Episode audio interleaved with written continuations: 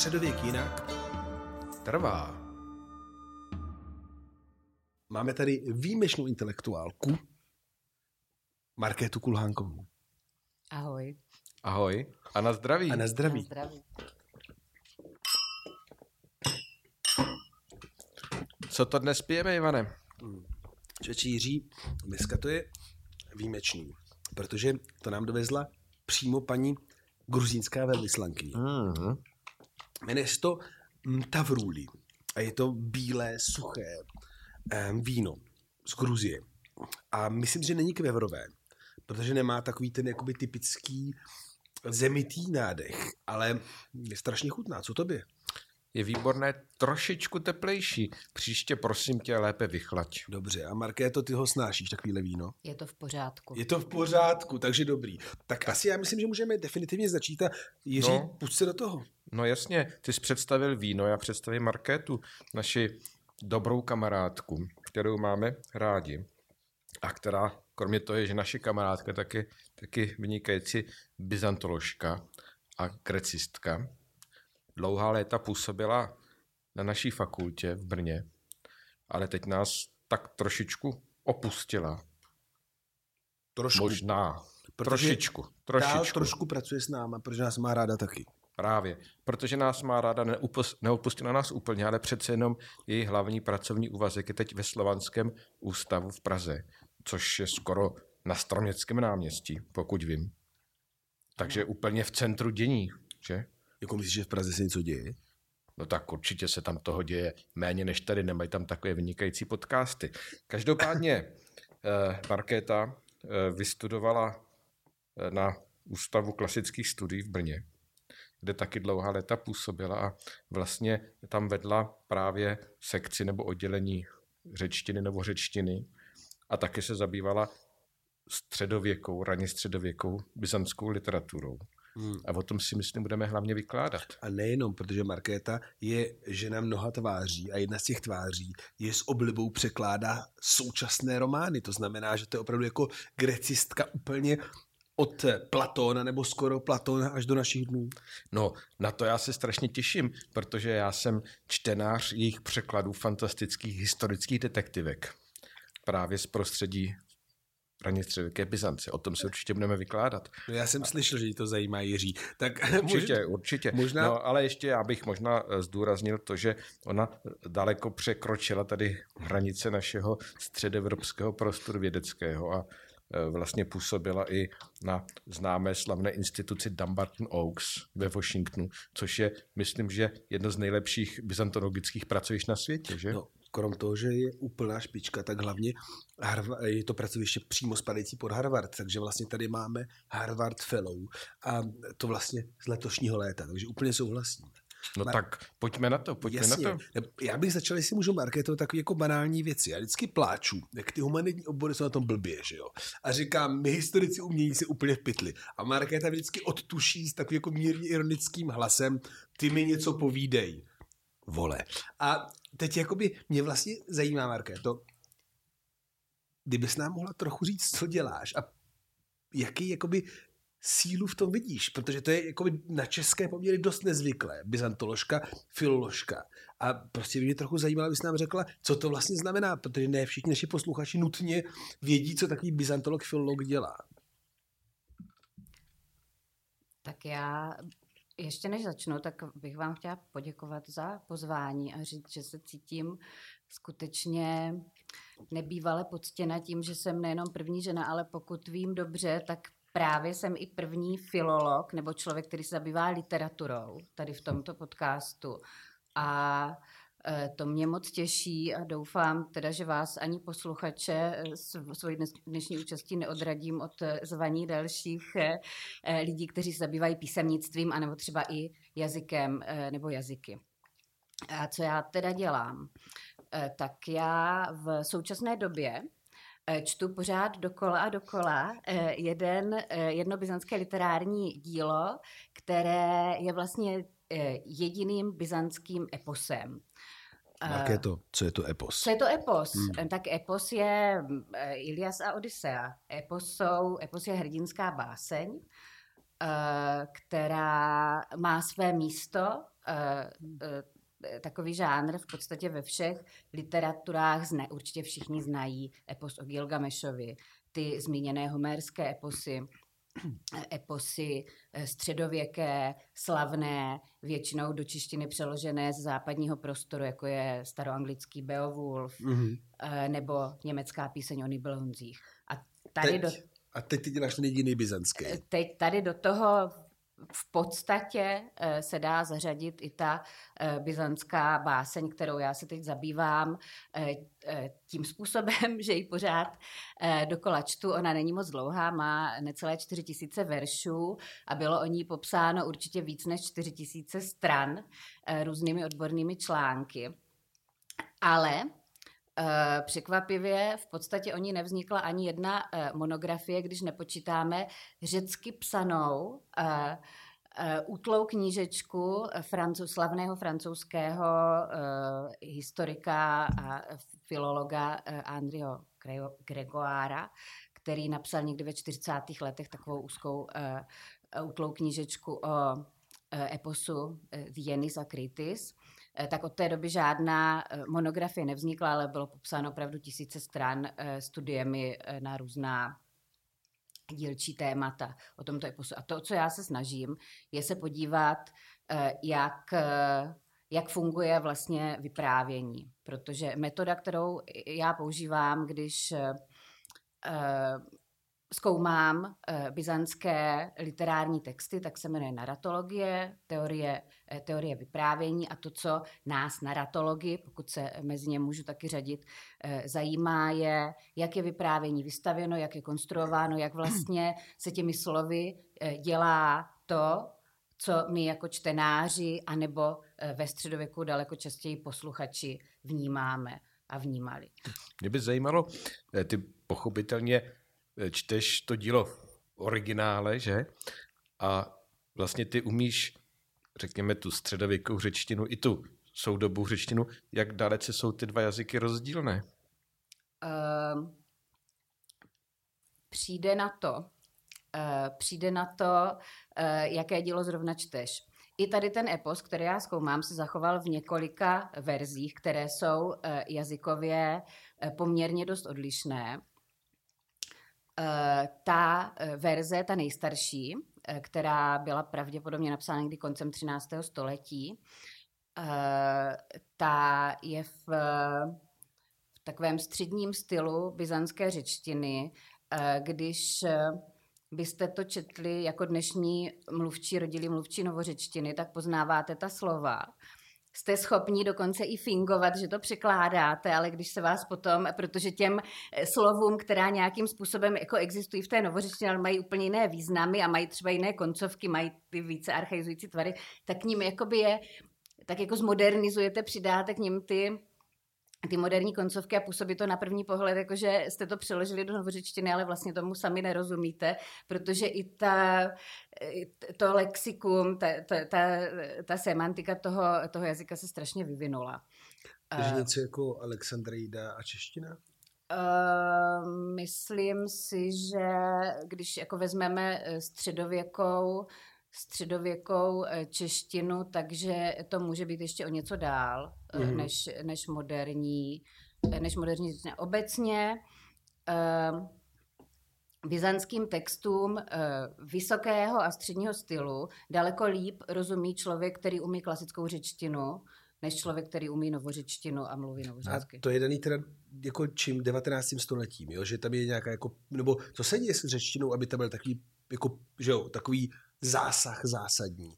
To je uh, dáno tím, že řečtina už v podstatě od helénismu uh, je uh, jazyk, který velice výrazně archaizuje. Mm. Protože už helénist, helénističtí intelektuálové, spisovatelé měli ten, ten obdiv k, tomu, k té klasické antice, ten, možná by se dalo říct, trošku ten komplex a používali uplatňovali princip, které, kterému se říká mimésis ton archaion, čili napodobování těch starých, těch klasiků. A tady toto se táhne od toho helenismu, takže se vlastně pořád rozevíraly nůžky mezi jazykem psaným a jazykem mluveným.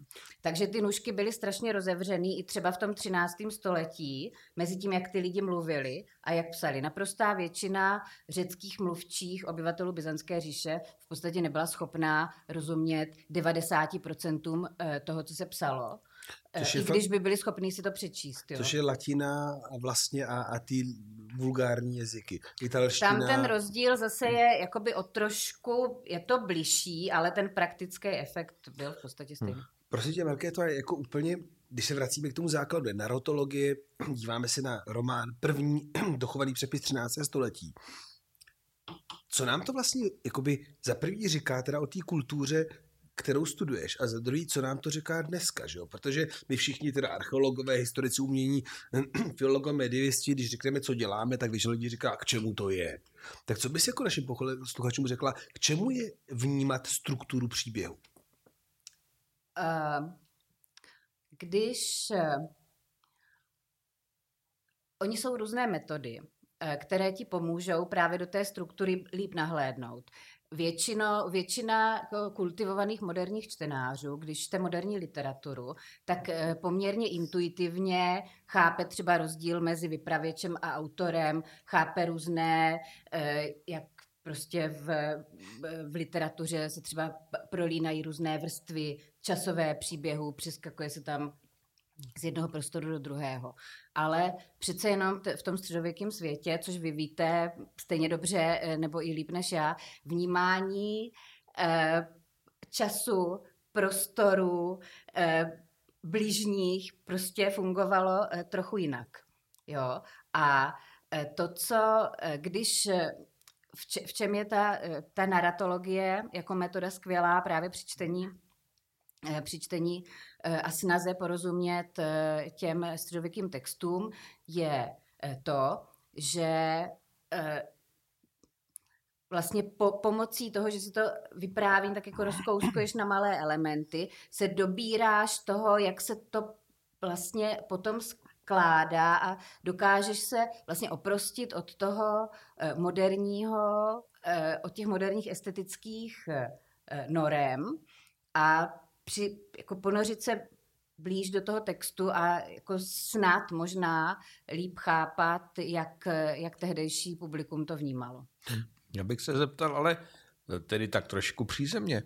Ten příběh, který nakonec je zajímavé vyprávění z našeho hlediska. Chápali bychom to my i jako nějaké dobrodružné a čtivé, eh, čtivý text?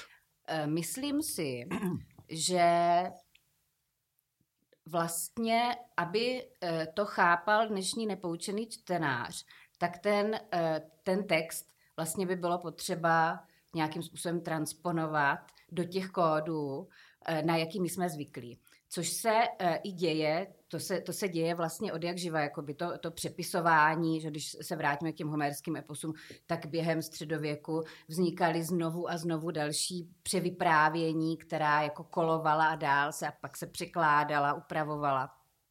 A takže to bylo od jak živa a to platí i pro dnešek. Teďka třeba, uh, co se týká toho textu, kterým já se zabývám, toho Digenise, tak vzniká komiks Eh, který zpracovává eh, ten příběh a snaží se ho právě ale zase vlastně z perspektivy těch autorů toho komiksu, to, jak oni tomu rozumí, což může být jako u každého dnešního čtenáře úplně jiný, tak to jako převyprávět a přiblížit současnému publiku, které Hele, co nadčasovost, protože teďka jsem se bavil s kolegou Paladínem o Gilgamešovi. Mm. A on vlastně vytáhl z toho nového překladu, který teďka vyšel, protože našli ty nové stránky chybějící, celou část o nějaké jakoby ekologii předmoderní. Mm. Že, mhm. že prostě v Gilgamešovi jsou věci, které bychom my dneska četli v rámci eh, ekologických dramat a problémů, tak je něco takového v tom tvém eposu. Něco, co vlastně je tak nadčasový, že by si řekla, jo, tohle to vlastně dnešní čtenář potřebuje slyšet. Eh, nad, eh, nadčasovost, to, podle mě to jsou teda dvě jako rozdílné věci. Něco je, něco je jakoby ta nadčasovost, ty obecné hodnoty, takový ty velké otázky, jakože to, ten koncept toho hrdinství, to, jak vlastně každý hrdina stejně, stejně Achilleus, stejně Digenis a stejně třeba různí ti moderní superhrdinové vždycky mají nějakou tu svoju temnou stránku, která se v nich, eh, v nich pere. Tak to je, to je ta nadčasovost, to tam určitě je. Mm-hmm. Právě tady ta temná stránka. A to, co ty říkáš, vlastně, to je další strašně zajímavá uh, věc a taky to může být součást té narratologické metody, se podívat vlastně na ty texty jako novýma očima, jakože klást jim uh, jiné otázky, než to dělali třeba filologové 19. a 20. století.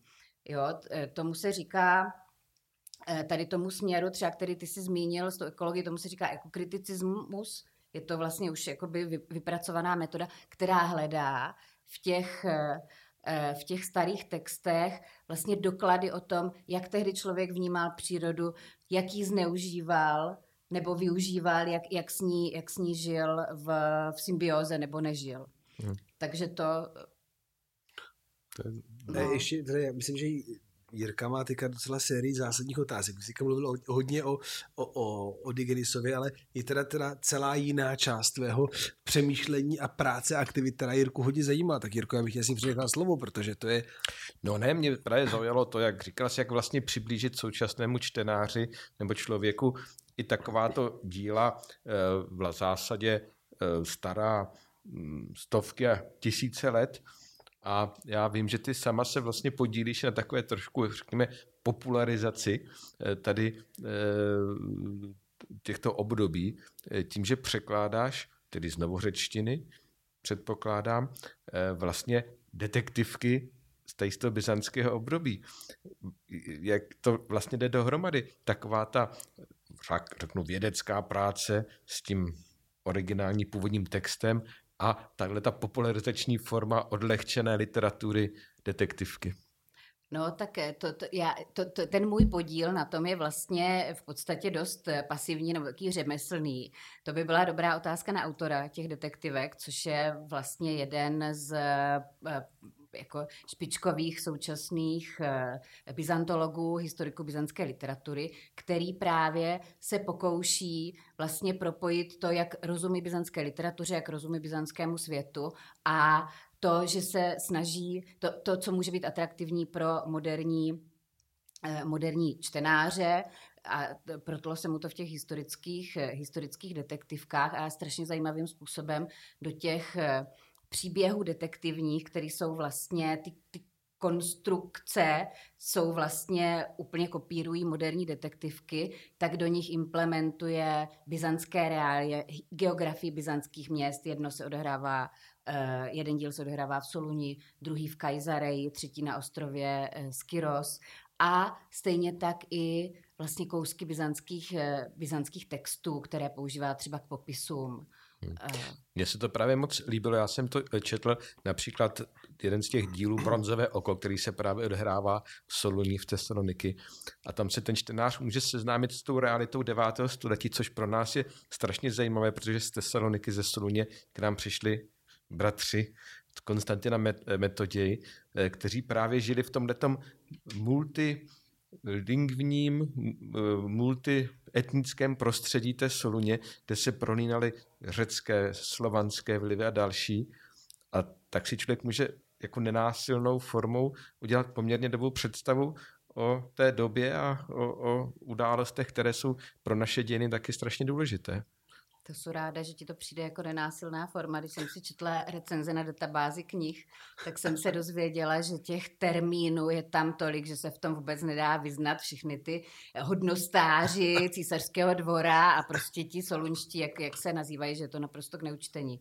Tak jsou ráda, no, že ale někdo to tam, učetl. Tam je, tam je krásný slovníček výkladový pojmů, takže tam se člověk nejenom pobaví, ale i poučí. Dokonce se poučí i o takových zajímavých fenoménech byzantského období jako veřejné domy a e, takové, řekněme, povolání, e, které, o kterých se mluví, že je tím nejstarším na světě, což v Byzanci taky bylo přítomno. Pokud si dobře pamatuju, dokonce jedna císařovna byla nařčena z toho, že se původně živila jako takováto lehká žena kurtizána. Je to tak? Je to tak, byla to císařovna Teodora, manželka císaře Justiniána. Což teda je super císař, jo, Hagia 6. Sophia. století nejen postavil chrám boží moudrosti, ale taky se mu vlastně povedlo znovu ovládnout celé středozemní moře a A, učinit a ho zadlužit říši na 600 let dopředu, že jo. Prosím tě, a jak to teda bylo s tou Teodorou? s tou Teodorou, no čert ví, eh, jako ta, ta, eh, to je eh, to, co píše Prokopios v té své tajné historii, že eh, byla původně kurtizána, tak je určitě sprostá pomluva, ale každopádně eh, patrně jsme měl nevyřízené účty, o tom taky existuje několik moderních románů, které z nich byly přeloženy do češtiny. Eh, ale jako co je, ona určitě pocházela vlastně z toho, eh, z té, eh, z té třídy společenské, z té vrstvy, která měla co dočinění s hypodromem, velká čtvrť okolo toho hypodromu, kde prostě žili ti komedianti, herci, v té době už v té době už vlastně povolání herce bylo velmi málo vážené až pohrdané a ona pocházela tady z tohoto, z tohoto okolí. Jestli se někdy prodávala svoje tělo, to asi dost těžko se dozvíme dneska už. Ještě než skončíme, možná zkus našim posluchačům říct, jak se vlastně přesně jmenují ty knihy a kdo je autorem těch detektivek, protože někdo by si je možná chtěl koupit a trošičku se poučit a pobavit. Myslím, že by mohly být ještě k dostání. No, No a Eh, jak je ten autor autor? se jmenuje Panagiotis Agapitos a zatím napsal trilogii Bronzové oko, Ebenová loutna a Smaltová medúza a tvrdí, že rozhodně má v plánu ještě dopsat další dva díly, aby to byla pentalogie. Ten poslední díl by měl končit v Soluni. Ale eh, vzhledem k tomu, že má teďka nový takový drobný výzkumný úkol, který si sám na sebe vzal a to napsat nové celé dějiny eh, eh, komplexní byzantské literatury od počátku až do rok, po roku 1453, tak jsem zvědavá, kdy k tomu dojde jestli vůbec k těm dalším dvou dílům těch detektivek. Výborně, jak Markéto, my ti strašně děkujeme, při náš čas už vyprchal. A tím pádem já bych řekl naratolog, který skrze příběhy minulosti oživuje naše aktuální problémy, třeba Jirku zájem o Solun 9. století. A nejenom to, tak Markéto, my ti strašně děkujeme a ještě jednou na zdraví. Děkujeme moc. Děkuji vám za Čau, na pozvání. Na zdraví.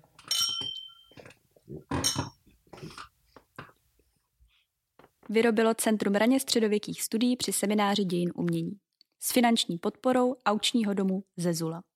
Scénář Ivan Folety a Jiří Macháček. Zvukový záznam Gajana Achverdianová a Anna Kelblová. Zvuková postprodukce Gajana Achverdianová. Znělka Jakub Kraus. Podcast Středověk jinak trvá.